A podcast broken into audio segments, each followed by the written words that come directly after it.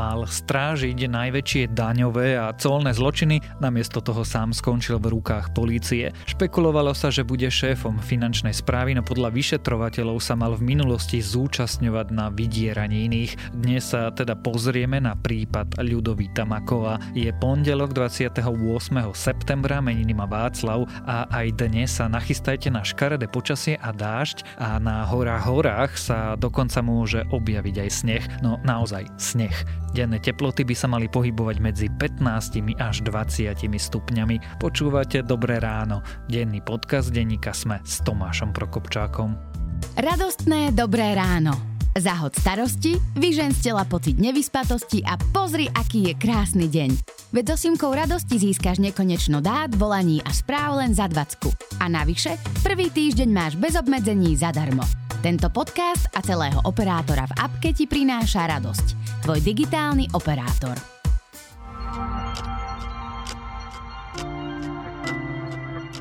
A začneme ako vždy krátkým prehľadom správ.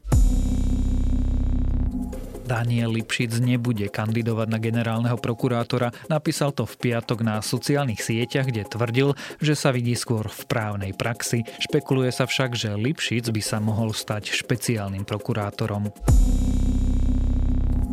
Hygienici odkázali premiérovi Igorovi Matovičovi, že nie je v ich silách kontrolovať jeho svadby. Ten totiž presadil miernejšie pravidla pre svadby a ešte sa v tej minulosti chválil. Koncom minulého týždňa pritom denný prírastok nakazených prekročil 400 a percentuálny počet nakazených na testovaných prekročil 7%. VHO pritom hovorí, že všetko nad 5% je zlé. Google bude na svojich mapách zobrazovať miesta s výskytom ochorenia COVID-19. Ukazovať by mapy mali 7-dňový priemer na 100 tisíc obyvateľov. Užívateľia map si tiež budú môcť pozrieť, či počet prípadov na mieste klesá alebo rastie piatok po celom svete prebiehali známe klimatické štrajky. Táto akcia bola prvou od začiatku pandémie. Ľudia tak na miesto prítomnosti v uliciach využívali skôr sociálne siete a digitálne platformy. Denník SME napríklad vyšiel so špeciálnym vydaním mimoriadne texty vrátane eseje Neobyvateľná zem od Davida Wallace Wellsa nájdete aj na našom webe. A ak vás tieto správy zaujali, viac nových nájdete na webe Denníka Sme.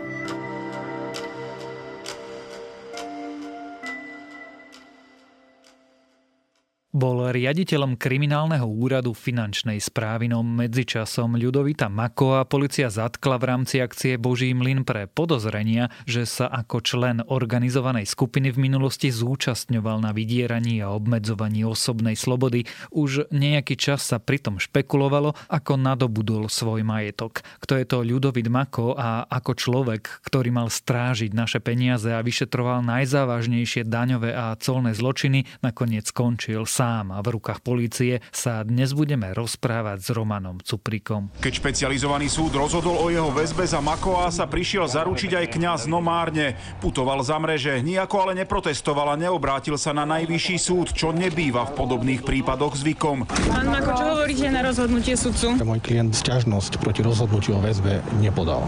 Tie dôvody, prečo nepodal? To je všetko, čo môžem ešte... Roman Ľudovít Mako bol ešte minulý rok kandidátom na šéfa finančnej správy. Kto to vlastne je? Ľudovít Mako je taká postava medzi policajtmi alebo medzi týmito finančnými kontrolórmi, alebo ako ich nazvať, ktorá nebola až tak úplne známa, že nebol to niekto ako Tibor Gašpar a, alebo Krajmer, o ktorých sa veľa písalo, ale už pred niekoľkými rokmi proste zaujal takými zvláštnosťami, ktoré sa ho týkali a on pritom zastával pomerne dôležitú funkciu. Čiže keď to tak zovšeobecním, tak odkedy bol teda šéfom tej, toho kriminálneho úradu na finančnej správe, tak sa okolo neho objavovali také podozrenia, zvláštne informácie, otázky o jeho majetku a podobne. Takže vlastne teraz, keď ho nakoniec zatkli, tak to prišlo viacerým ľuďom, ktorí to sledovali ako také logické vyústenie toho, čo sme sa o tom Akovi za tie posledné roky dozvedali. Ja pridám ešte tri mená. Šéfom finančnej kriminálky sa stal vďaka Smeru a Františkovi Imrecemu a v čase, keď sa hľadal nový šéf finančnej správy, si o Ľudovitovi Makovi písali práve Kočner s Bodorom. Oni si vtedy písali o tom, že po vražde Jana Kuciaka a Martiny Kušnírovej sa reorganizovalo to vedenie polície, rozpadla sa vláda a podobne a vtedy vlastne sa špekulovalo, že on by mohol byť policajným viceprezidentom.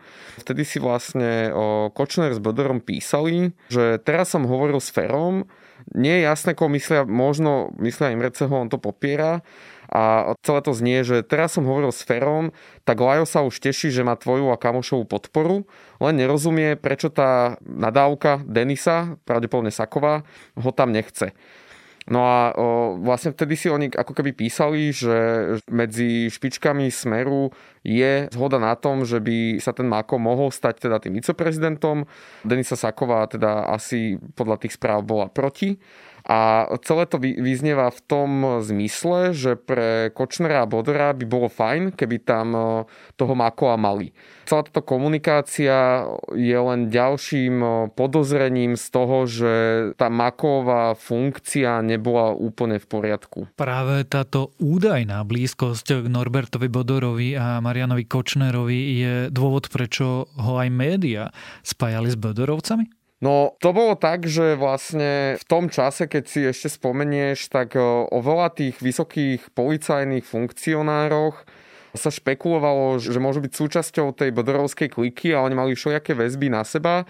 A ten Mako aj tým, že on pôsobil v tej e, oblasti bezpečnosti predtým, než sa stal teda riaditeľom tej kriminálky na finančnej správe, tak on bol riaditeľom 10 rokov SBSky a sám aj hovoril, že si s tými Bodorovcami týka a vysvetľoval to tým, že oni dvaja boli ako keby takí naj, najväčší konkurenti, tým, že boli aj najväčšie SBSky, ktoré sa bili o tie verejné zákazky, ale tvrdil, že on s nimi vlastne nič iné nemá. Iba, že, iba, že sa poznajú, tak aj sa pozdravia, potýkali si, ale že, že určite to neznamená, že by bol ich človek. No a to tvrdil ešte kedysi dávnejšie, no a potom vyšla táto správa, keď už sme sa dostali ku Kočnerovej tríme, ktorá hovorí o niečom úplne inom, že teda toho Makova považovali práve že za toho svojho človeka. Prečo Makova vlastne teraz policia zatkla? Polícia to tak trošku nejednoznačne vysvetlila na, na môj vkus. Oni vlastne tvrdia, že on bol súčasťou organizovanej skupiny, ktorá pôsobila od roku 2011 do roku 2017 a konkrétne on sám je obvinený z toho, že obmedzoval osobnú slobodu, že bol súčasťou tejto organizovanej skupiny a že niekoho vydieral, ale jemu samému pripisujú zatiaľ len jeden skutok z roku 2011. Čiže tam treba rozlišovať, že je tam páchanie trestnej činnosti tej skupiny, ktorá trvala zatiaľ, čo máme zadokumentované nejakých 6-7 rokov a, a potom je tam teda jeden konkrétny skutok toho Makoa, ale aj policia predpokladá, že on teda tých skutkov páchal zrejme viacej a vyzýva občanov alebo nejakých ďalšie jeho obete, nech sa prihlásia, aby zrejme to obvinenie vedeli rozšíriť. Tak som to ja dešifroval, čo oni poslali. A ešte teda tam spomínali, že dvaja členovia tejto skupiny spolupracovali s takáčovcami. My vieme, o aké prípady konkrétne ide, alebo teda koho mal e, ľudovít Mako vydierať? Okolo Mako a to vydierania, o tom sa už písalo dávnejšie, že on e, sa mohol na niečom takomto podielať, ale konkrétne teraz e, ani z toho, čo policia napísala, sa nedá vydedukovať, že čoho konkrétne by sa to malo týkať. V pozadí toho ide vlastne ešte oveľa dôležitejšia a problematickejšia časť a to, že roky sa v tejto krajine špekulovalo, že daniari môžu účelovými kontrolami vydierať podnikateľov. Po tomto všetkom môžeme povedať, že to robili? Potom to všetko môže povedať, že tie podozrenia sú už naozaj veľmi silné a asi už nikoho neprekvapí, ak by sa na konci potvrdili a niekto bol za to odsudený, aj keď samozrejme bude to trvať ešte niekoľko rokov pravdepodobne podstate tam ide o to, že Ľudovít Mako bol najprv policajtom, potom bol 10 rokov šéfom SBS-ky Abbas a potom išiel na tú finančnú správu. No a SBS-ka sa spomína pri takej kauze, kde sa fingoval prepad opancierovaného auta tejto SBS-ky a mal to vraj urobiť samotní zamestnanci tej sbs aby, ktorí sa teda tvárili, že ich nejako okradli, ale v podstate si tie peniaze rozdelili. Nie je to až taký výnimočný jav, akože veľ, nie že veľa, ale viackrát sa stalo, že takto nejaké sbs proste fingovali prepady. A v prípade Makoa, ale nakoniec z tých policajných záznamov, ktoré získal, myslím, že trend, tak sa ukázalo, že tí zamestnanci tej SBSky hovorili, že im teda na to prišli, ale namiesto toho, aby sa s nimi jednalo nejako normálne, trestnoprávne, tak ich začali vydierať, skúsiť sa aj nejako dohodnúť, že teda, že sa im nič nestane, ale musia niečo zaplatiť. Čiže my vieme, že vy ste kradli, ale keď nám dáte úplatok, tak vás nebonzneme? Oni konkrétne od jedného toho zamestnanca pýtali 100 tisíc eur. Teda má, má to zaplatiť z toho akože fingovaného prepadu a že vraj teda, ak, by to, ak to neurobí, tak sa vyhrážali násilím proti jeho rodine. Ako to dopadlo úplne zatiaľ nie je známe, ale není to jediný prípad. Vráťme sa k tým danierom. To je bežné v tejto krajine, že sa daniari vyhražajú a vydierajú podnikateľov, alebo je to teda skôr ojedinelá záležitosť? Napríklad v roku 2017 europoslankyňa Lucia Ďuriž Nikolsonová oznámila, že má dokumenty, podľa ktorých niečo podobné robili daniari aj pri vyšetrovaní stavebných firiem, ktoré sa podielali na rôznych častiach diálnice a tunelu Višňové a podobne. Najviac sa spomínala asi firma Dúha, ktorá to dodnes popiera, že by, e, že by ona nejako porušovala zákon, ale vraj teda daňari, vraj, no podľa výsledkov vyšetrovania to vyzerá tak, že, že teda tá firma Dúha nejako proste zrobila nejaké machinácie s daňami, oni im na to prišli a už vtedy tá Lucia Ďuriž Nikolsonová upozorňovala, že namiesto toho, aby teda ich riadne nejako obvinili a celé to odstíhali a poslali na súd, tak sa správali veľmi zvláštne a skôr to vyzeralo tak, že, že sa ich snažia vydierať a opäť na tom niečo zarobiť. Čo samozrejme daniari popierajú, ale tie podozrenia sa zosilnili ešte viac vtedy, keď e, aktuality spolupráci s nadáciou Zastavme korupciu, oni sa dostali neviem, či k celému tomu spisu, alebo nejak časti tých policajných dokumentov a oni si tam všimli, že tá kriminálka robila úplne také školácké chyby, že oni tam doslova písali, že ak by sa snažili to celé vyšetrovanie iba tak akože postrašiť tých stavebníkov, ale v skutočnosti mali záujem, aby sa to nedostalo na policiu, tak by to nerobili inak. A napríklad výsledkom bolo, že hoci mali zadokumentované roky takýchto daňových podvodov, tak to konkrétne stíhanie sa týkalo len jedného mesiaca. Keď e, už sme teda pri zvláštnostiach a čudných zhodách náhod, okolo Ľudovita Makoa a jeho majetkoch tiež kolujú nejasnosti. No to je ďalšia taká zaujímavá oblasť ohľadom pána Makoa. Mako totiž v obci Jelenec, z ktorej pochádza, vlastní tri domy a obrovský areál so stojiskom pre kamióny, ktorý je obohnaný plotom a o, nikdy úplne nevysvetlil, že, že odkiaľ na to má. Tam sa špekuluje, že čiastočne OK, že môže to pochádzať aj z toho jeho skoršieho podnikania, ale sú tam podozrenia, že by on mohol mať aj príjmy z iných firiem, ktoré sa pohybujú napríklad v oblasti bezpečnosti, na ktoré on má všelijaké také personálne prepojenia, sú tam nejakí jeho blízki ľudia, ktorí napríklad s ním v minulosti podnikali alebo podnikali s inými jeho blízkymi ľuďmi.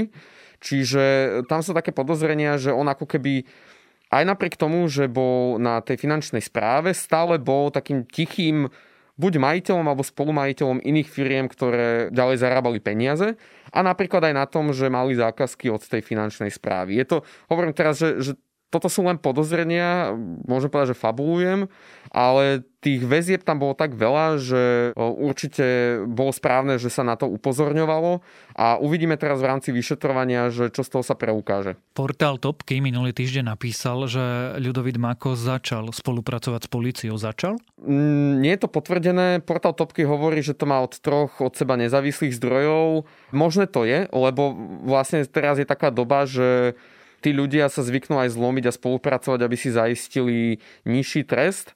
A Mako je presne taká tá, by som povedal, že stredná ryba, ktorá na to môže vyťažiť najviac. Že on sa môže pokúsiť zísť až niekde na podmienku alebo niečo podobné s tým, že porozpráva veci na oveľa vplyvnejších ľudí. Čiže neprekvapilo by ma to, ale zatiaľ ešte podrobnosti nepoznáme. Ty sa tomu prípadu venuješ, myslíš si, že budú teda tých ďalších ľudí zatýkať a bude sa to týkať trebárs aj politikov, ktorí no Daniarov minimálne politicky kryli a nominovali. Môže sa to stať. Akože, čo sa týka tých viacerých korupčných kauz, ešte sme nedospeli do bodu, že by boli zatýkaní ľudia z top politiky, alebo aspoň, že tie bývalé politické špičky. Ale podľa mňa sa to k tomu nezadržateľne blíži. Je len otázka času, že v ktorej z tých kauz už vyskočí aj nejaké známe meno politika. Môže to byť aj v tomto prípade, ale uvidíme. Kto to Ľudovit Mako je a prečo sa na ňo teraz pozrela polícia, sme sa rozprávali s reportérom denníka SME Romanom Cuprikom. Ľudovit Mako mal prehovoriť o trestnej činnosti istého vysoko postaveného prokurátora a nie len to, označiť mal aj mená policajných funkcionárov, ktorí majú byť namočení v kauze okolo ex-šéfa daňových kriminalistov.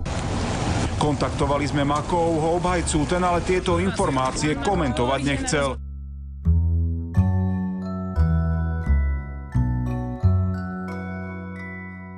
Dnešné odporúčanie pre vás nachystal David Tvrdoň. Odporúča dramatický seriál Boj o moc, teda Succession. Tento seriál a sitcom Schitt's Creek sa minulý týždeň stali veľkými víťazmi televíznych cien Emmy. Práve Boj o moci môžete pozrieť aj na slovenskom HBO GO. Ide o melodrámu bohatej rodinnej dynastie, ktorá pripomína rodinu mediálneho magnáta Ruperta Mardoka. Seriál je napínavý, vtipný, ale plný zvratov, intríg a rodinnej drámy so skvelými hercami a výbornými dialogmi dialogmi. Keby neprišla pandémia, mohli by ste si pozrieť tri série, no zatiaľ sú v archíve k dispozícii iba prvé dve. A to je na dnes všetko. Želáme vám pekný štart do nového týždňa. Počúvali ste Dobré ráno, denný podcast denníka Sme s Tomášom Prokopčákom.